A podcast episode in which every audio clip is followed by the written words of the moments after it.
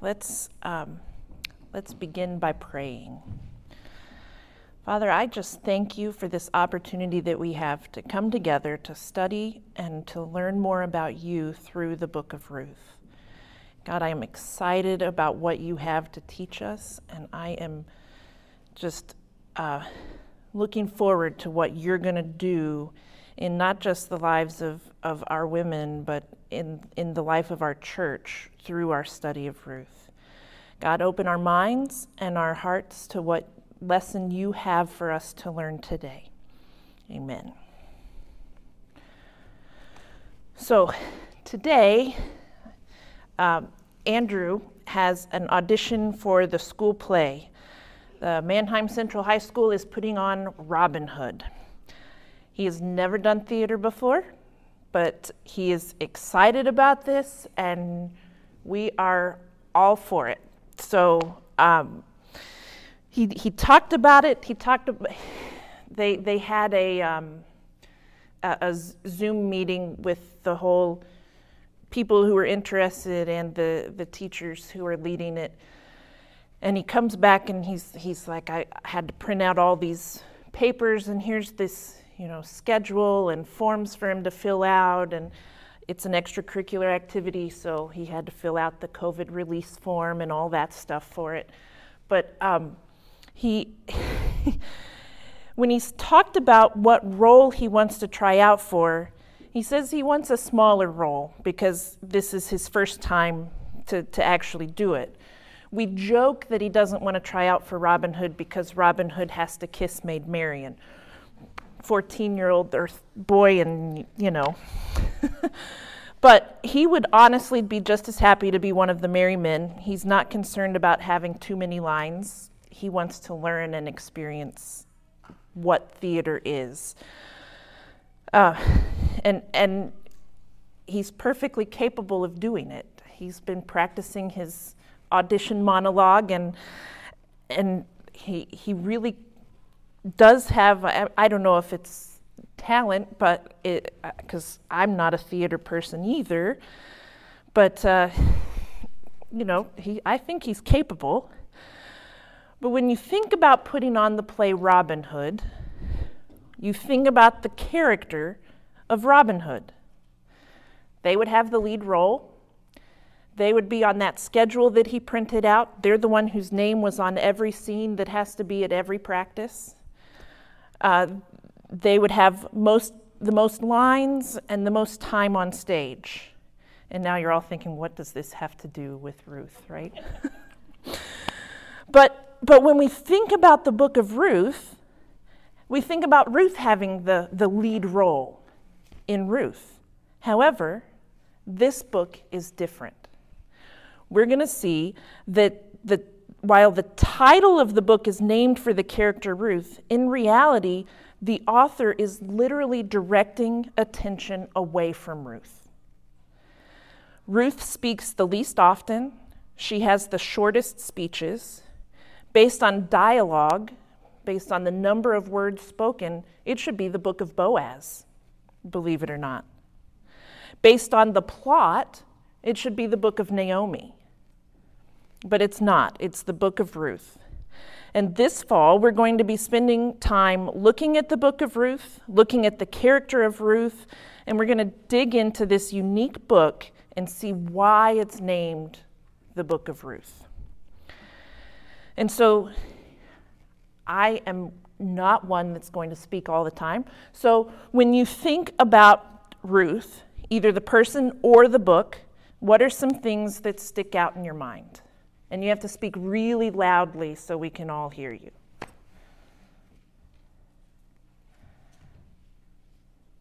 Diane's got something. Well, she loved her mother in law. Yeah, a love to her mother in law. Yeah. She gave up her own people. Yeah.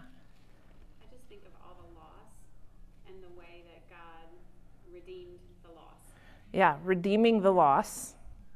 Yeah. And then those last few lines in the book where we see that she is a, an ancestor to David and therefore in, in the lineage of Christ. Um, so, so there's a lot about Ruth, and we're going to unpack even more of that over the coming weeks. Uh, the New American Commentary says this about the book of Ruth. The book of Ruth is one of the most delightful literary compositions of the ancient world. The narrator is a master of painting word pictures. He skillfully employs the techniques of dialogue, characterization, repetition, reticence, ambiguity, suspense, word plays, inclusions, etc., to produce this moving work of art. But what is it about this picture that moves the reader, and what are the points he seeks to get across? Although Ruth is a short book, it is complex in its plot and subtle in its development of themes. So I don't know about you, but I'm excited to dig in. Just as a preface to this lesson, previous times that I have taught the book of Ruth, this has been two lessons. So I have condensed it down to one, but it's going to be a lot of information. Just my apologies in advance. um, as, as we begin, in your book, you've got the, the handy, it's called an at a glance chart. And if you don't have a book, Elizabeth can get you one.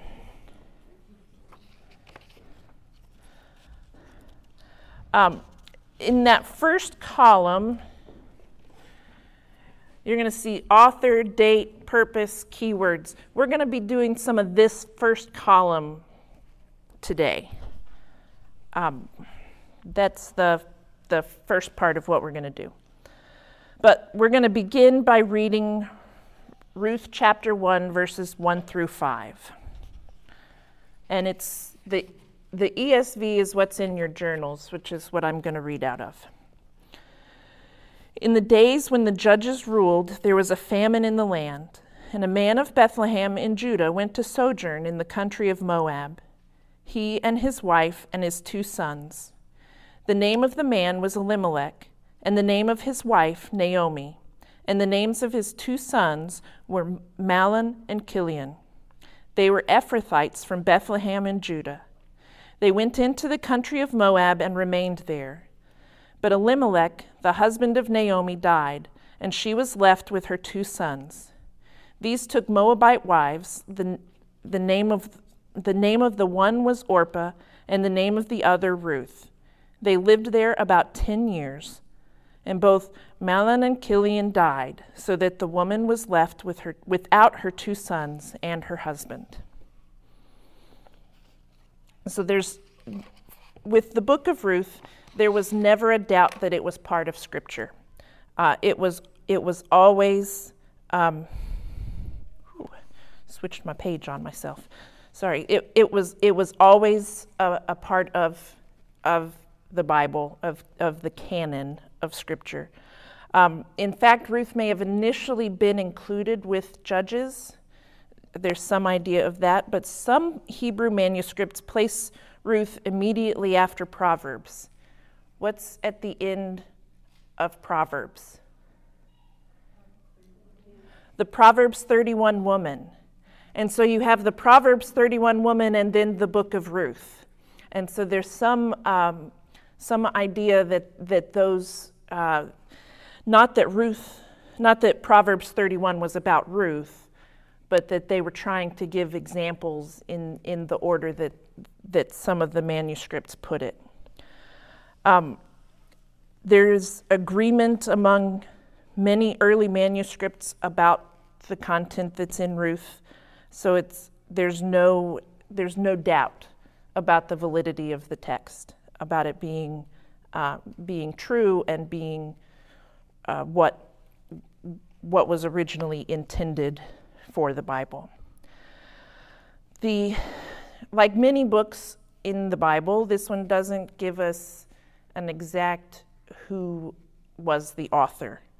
Um, however, most most people attribute it to Samuel, and um, Samuel was, was the prophet, and he was also keeping some of the history at that point in time. So on your at a glance chart, you can, you can write in there for author, you can put unknown, likely Samuel. See, you've already started filling it in. Then it doesn't have to be, uh, doesn't have to be too overwhelming.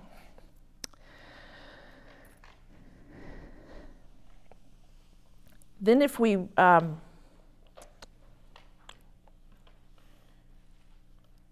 yeah. And while I'm going to mention the theme and the purpose of the book here, I, I don't want us to fill that part in until until later. So, um, because there's several ideas and concepts that I'm going to talk about. Um, I don't want us to focus from this point on only one theme. I want us to be able to, to sort of be open to, to wherever God, God leads us before we write out what our actual theme is. So that part's going to stay blank on your chart for a little longer. But, but one of the, the things we've, um, one of the, the uh, themes, the main themes of the book is, is that, that Naomi is completely emptied of everything of her, her, her home, her food was in a famine, and all of her male support. But in the end, she experiences complete filling through her daughter in law. Um, another concept is, is the concept of, you know, when you say it in Hebrew, you have to do that like thing. So, but it's hesed, but it starts with that, that funny noise, right? I can't do it well. That's why I'm not a Hebrew scholar. But, but that's one of those Hebrew words whose meaning isn't captured in just one English word. Um, it's, it's a, a, strong relational term that wraps itself up in a whole cluster of concepts. It's, it's all the positive attributes of God. It's love, mercy, grace, kindness, goodness, loyalty, benevolence, faithfulness, it's the quality that moves a person to act for the benefit of another without respect to the advantage it might bring to the one who expresses it. If you were in church on Sunday morning and heard the message on Psalm 63, that's that same word used for love in Psalm 63 is this Hesed concept. Um, I have it marked on the backside of your at a glance chart. I have it marked there in your keywords, just so you know it's not one you're going to actually see, but you want to sort of be aware of those, um, those times when it occurs. When you see that, that uh, above and beyond kindness, you see that above and beyond love, you see that faithfulness and devotion. You just want to be aware that's what, that's what that means on your keyword chart. That's one of the things you want to, just notice and make note of. You can put a little star next to it or whatever you want to do. That's the, that's the purpose of that on your, um, on your keyword thing. Uh, another theme is, is redemption uh, through, in particular, the kinsman redeemer, but uh, also just through of, of Naomi being re- finding redemption through Ruth. God's providence is throughout. And then an, another theme of the book that we're going to look at is the prayer and blessings that are throughout the book. And that's another one that's there on your list of keywords that you're going to want to mark some way, but it's not like just the word prayer is, is in, in there. Um, you know, so those, those are just all sorts of different themes and ideas that we're going to touch on as we go through um, as we go through this book, and it's it's some of those things and that are going to stand out a little more to you than others, and and that's where you're going to come up with your your own theme, or we'll work on several options together, but where you're going to pick which one you're going to write in there for your theme. Um, Ruth, again, is, is a unique book in terms of its purpose. Um, some books, like Luke and Acts, for example, they directly tell you their purpose, and Ruth doesn't. Ruth is a beautiful and enjoyable book, but it's not just an edifying short story. Uh, Ruth isn't a love story. It, and while it is a royal birth narrative, um, it's not just that. There's more to it than just that. Um, and I should clarify the royal birth narratives, a lot of times in this period, you would have the birth story for the king. There wasn't that for David. David wasn't in the line of, of a bunch of kings. Um, and so this would be considered his birth narrative because it was his, his family, his family line. Um, so while it's not exactly a birth narrative, it's the thing closest to it that historically exists for David. So, um, yeah. So, the, but the purpose of this is just it, it's it's manyfold. It's it is it is the edification. It is the the encouragement, but it's also just the reminder of all those themes that we talked about about God's providence, about redemption, and and things like that. Um, so then, if we get to, we're going to reread verse 1. It says, In the days when the judges ruled, there was a famine in the land, and a man of Bethlehem in Judah went to sojourn in the country of Moab, he and his wife and his two sons. So, if you remember last week, I talked to you about those observation questions, those five W's and the H. And so here we're going to start answering some of those observation questions. We get the when and the where. And so the, the when, when did this take place? In the days when the judges ruled. So on your handy at a glance chart for date, you can put time of the judges. If you're a numbers person like me, um, that was approximately 1350 BC to 1000 BC, roughly. So again, that was 1350 to 1000 BC. Um, Liz Curtis Higgs, she is a um, she is from Louisville, and she has written a number of books that I just love. She's got both fiction and nonfiction, but um, this one, this the girls still got it, is about Ruth. Um, she's got one about Esther. She's got one about the bad girls of the Bible, the really bad girls of the Bible, and the slightly bad girls of the Bible. Uh, and but but she. Um, yeah, she paints some beautiful word pictures as well. And so I will be quoting from her several times. But what she says about that in the days, those, those three little words, she says that these words always denote impending trouble followed by happy deliverance when they're used in the Hebrew language. And the Hebrews who would have read this originally would have known that. So they would have known trouble is coming, but happiness is also coming when they read just from that first three words of the book. Um, the, so, so that's uh, that just gets us something that we miss by not having that original Hebrew. It doesn't convey that quite as well, but that's the idea they would have had when they first read this. Does, did I give somebody Judges 2 and then uh, a couple of different verses in Judges to read. Judges 2.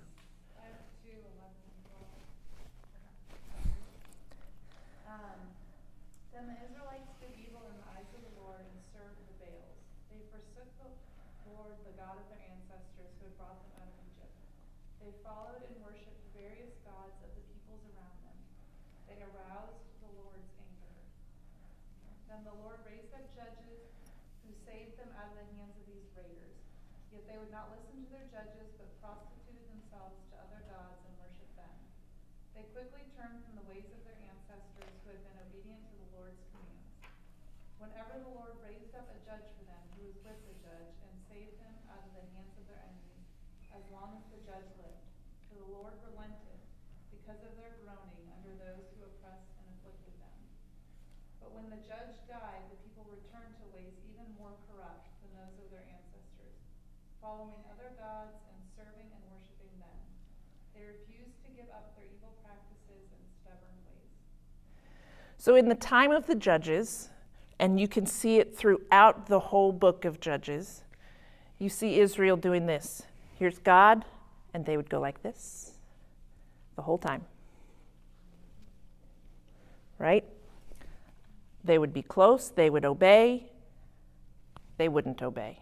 God would punish them, they would obey, then they wouldn't obey, and God would punish them. And so, um, in the environment in Israel during this time was just that that they were they were in one of those times where they weren't obeying because there was a famine. And did I give somebody Leviticus 26, 18 through 20? Okay.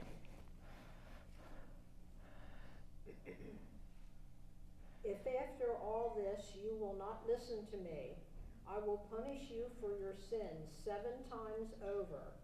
I will break down your stubborn pride and make the sky above you like iron and the ground beneath you like bronze. Your strength will be spent in vain because your soil will not yield its crops, nor will the trees of the land yield their fruit. So, as a punishment, and, and God lays it out there in Leviticus, as a punishment, God will use famine. And He did, um, and He does at, at multiple times throughout the Old Testament. Now, we don't know which famine it is that, that is in Ruth. We don't know if it's one that's mentioned in, in Judges or if it's one that is a, a separate one from what's in Judges. It doesn't matter. We can still tell that the people of Israel were at one of those falling away from God moments. Um, the Israel, if we also think about Israel at the time, this was a time when the time of the judges was a time when they were learning how to be farmers. They had roamed, you know, they had been wandering in the wilderness prior to entering the promised land. And so, even though it's occurring over a, a, long period of time, they're still learning the ins and outs of farming, which would also make a famine be even more troubling for them. Um, for, for them, uh, there was also, um, this was a pre king time frame. While those judges acted as an authority, it was usually just a regional authority. They were judge over this area of Israel or this area of Israel, and it wasn't it wasn't constant. It wasn't that when this judge died, that's another judge immediately took over. They didn't. Um, God didn't raise up another judge. That was in the the Judges chapter two um, 11 and 12 and 16 through 19, I think it was. That was in that passage that, that it talked about. He would raise up a judge, the people would then obey, and then they would fall away again before he would raise up another one.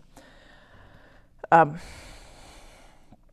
everyone did what they thought was right, and lots of horrible things were happening. So that was that was what was happening in the world, in, in their world at this time. And so we've got the we've got the win, and we've and we've got the um, part of the where. The other part of the where is where did they end up moving? And they went to to sojourn in the country of Moab. In your journal, in the back cover, is a map. On that map, there's a red line from, um, from Bethlehem that goes to Moab. Right? That's the path they took because they couldn't go straight across the Dead Sea, so they had to go up and around and down. There had to be an intentional choice, an intentional decision made to go to Moab. Um, did I give someone Genesis 19 36 through 37? Yeah, that's me. Okay. So both of Lot's daughters became pregnant by their father. The older daughter had a son and she named him Moab. He is the father of the Moabites of today. And so the, the Moabites are the ancestors of Lot from his incestuous relationship with his daughter.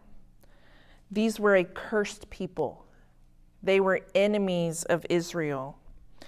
Um, this was 50 miles away, and they. Um, and, and like I said, they had to go up and around the Dead Sea to get there. Uh, Deuteronomy 23 3 through 6. Did I give that one to somebody? No Ammonite or Moabite or any of his descendants may enter the assembly of the Lord, even down to the tenth generation.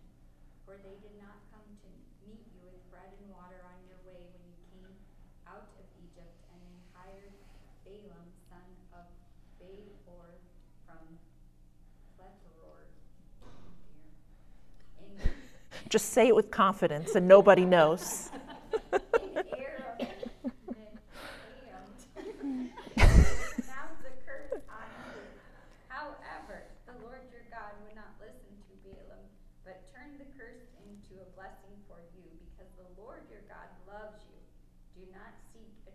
friendship with them as long as you live. So not only did Elimelech take his family away from Bethlehem, away from Judah, away from Israel, he took them to Moab.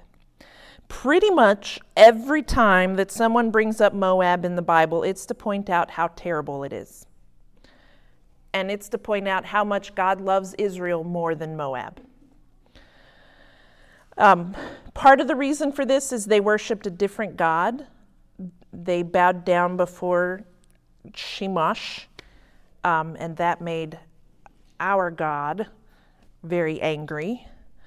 Um, and then, so that was that was part of the danger of uh, of living among the Moabites. And then Numbers twenty five one through three.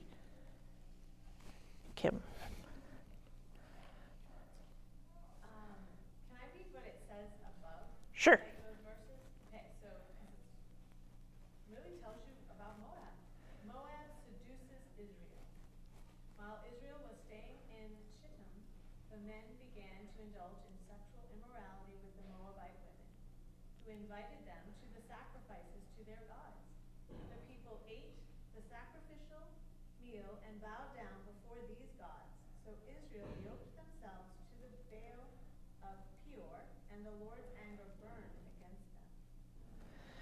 And so, he, that's right. He is a jealous God.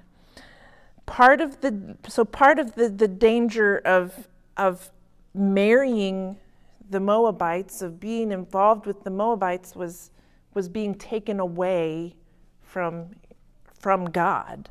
Um, it having your children marry a Moabitess would be like like today us going to Las Vegas to pick a prostitute for our sons to marry. That was the way that, that it would have been looked at. I saw some of your faces. Your faces were like, Ugh, I'm not sure about that. Exactly. Exactly. And so that's the that's the whole the whole thing here is he didn't just flee a famine in Bethlehem. He took his family, he lived there, and he had them intermarry. Um, if if we take a closer look at this, uh, this this was a time of desperation. It was a time of famine. There wasn't food to eat. It wasn't like they could go over to Walmart and, or Giant and grab more groceries. If they didn't grow it, they didn't have something to eat. Um, this is not the only family that left because of, of famine. Think about Jacob. We go back to Jacob, one of the patriarchs, and yet his family went to Egypt when there was a famine. And what happened to his family when they were there? What ended up happening to the Hebrew people in Egypt? They became slaves, right? They left, they fled, and they became slaves in Egypt. Um, it, now, it, it's all part of God's plan, and so is this family. So is Elimelech and his family fled their country, but they, they are still part of God's providential plan. Um, my favorite word in the in the verse verse one there is sojourn. When you think about sojourn, you think about like a short sort of roaming through the country. Their short roaming through the country was 10 years. This was not, um, this was not just a short stay. As uh, Liz Curtis Higgs says, she says, People today regularly move from place to, to place. Except for the hassle and expense, relocating is a perfectly fine thing to do.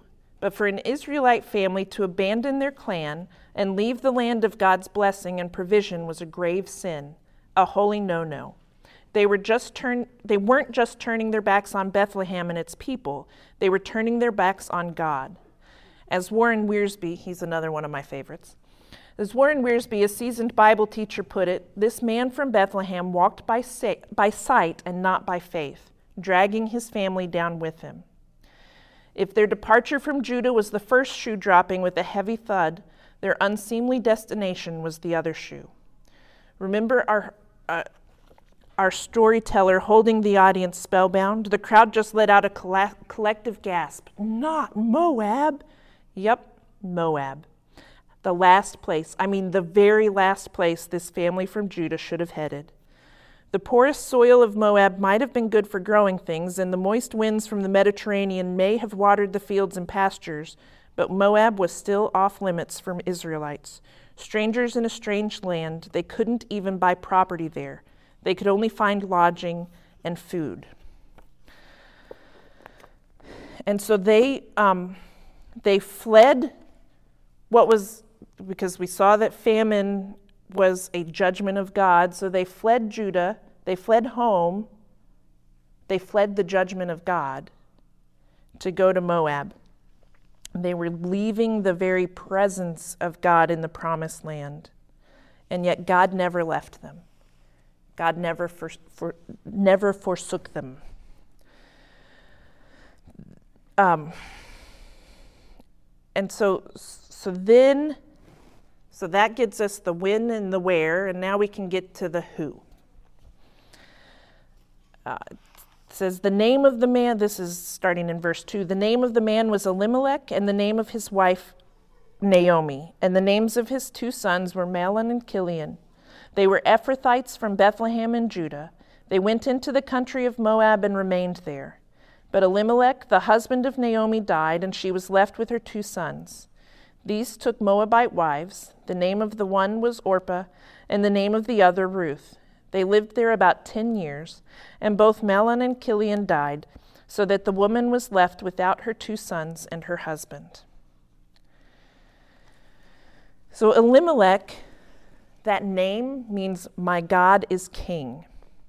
His parents expected great things from him. And we, he went on to have two sons, which would have made his parents quite proud. But Elimelech's name means my God is king, and when punishment came, he left his God. The, uh, so, so that's Elimelech would have been the leader of the family. Naomi, Naomi means pleasant or my delight or my joy, even sweetness. Um, oh, yeah, sorry. I lost my place. Israelite parents also often named their children based on what was happening around the delivery, as you've probably heard before. They would do based on what was, was happening at the time or the future they believed in for their children. And so the name Mahlon or means sick, sickly, weakness, infertile. And Chilion means the pining one consump- consumptive, sickly, perishing, or comes to an early end. So, what did Elimelech and Naomi think about their two sons? They didn't think very highly of them. They didn't expect much from them, did they? They could have been sickly when they were born. Uh, that's entirely possible, but they did not have much hope for these boys. They were not strong male, male figures, and they wouldn't likely be taking over for Elimelech. Um, and so, so, so that's. Why don't I have my? I don't. So that's our that's our main who, right? And then we had that little side note. Mahlon and Chilion married two Moabite women named Orpah and Ruth. Well, here we're introduced to Ruth, but all we know is her name. Her name, uh, her, yeah, and, and so when we we think about Ruth, we think about that uh, the book of Ruth. We think about what an afterthought she is, even in the introductory paragraph. Um, so we don't know anything of their time in Moab. We don't know what killed Elimelech. We don't know when exactly. Uh, but Jewish rabbis teach that his death was a divine judgment for leaving. Um, but the book of Ruth, we have to note, the book of Ruth does not point out any wrongdoing worthy of death. And Jesus doesn't use him in, as an example the same way he did Lot's wife. And if we think about what, what did Lot's wife do? She turned and looked back and was turned into a pillar of salt, right? She turned away from God and turned back toward the life of sin that she lived in Sodom. But there is also a uh, sort of a shift in language from verse 2 to verse 3 that it's kind of hard to, to see it in the English but it's basically that that Naomi is no longer Elimelech's wife, and the sons were hers and not his any longer. Um, and so the thought would is that Elimelech died, and Naomi is the one who who chose to get them married. Um, partially, you know, out of out of desperation potentially. Um, but, but honestly, we don't even know which, at this point, which man married which woman. We just know these two women joined the family, right? Um, for context, the culture at the time, fathers were responsible for ne- negotiating the bride price for their sons. And with Elimelech dead, if if we make that assumption based on the language with Elimelech dead, we assume that Naomi had to, to figure out the, the bride price. Um, the uh, did I give someone Ezra 9 1 through 4? I may not have. That's okay. Um, we had, because we read the Deuteronomy 23 about intermarrying with the Moabites um, that uh, the, they weren't supposed to mar- marry, number one, outside of the nation of Israel, and definitely weren't supposed to marry Moabites. And so, so but Naomi needed help. She needed help to care for them. She couldn't do things on her own. She couldn't. She couldn't work. Um, she was concerned with the end of her family line. And she needed grandsons because she knew those, those boys weren't going to live forever. Um, so, so 10 years, 10 years goes by, and there were still no, there were no grandchildren. Um, you know, you think back on, on some of those other familiar women from the Bible. We think about Sarah and, and Rebecca and Rachel and Leah. A woman's worth was based on her ability to bear sons. And so here you've got Naomi, who had two sons, but her two sons were sickly, were, were scrawny, were not expected to live long. That wouldn't have been a, a really high mark for Naomi.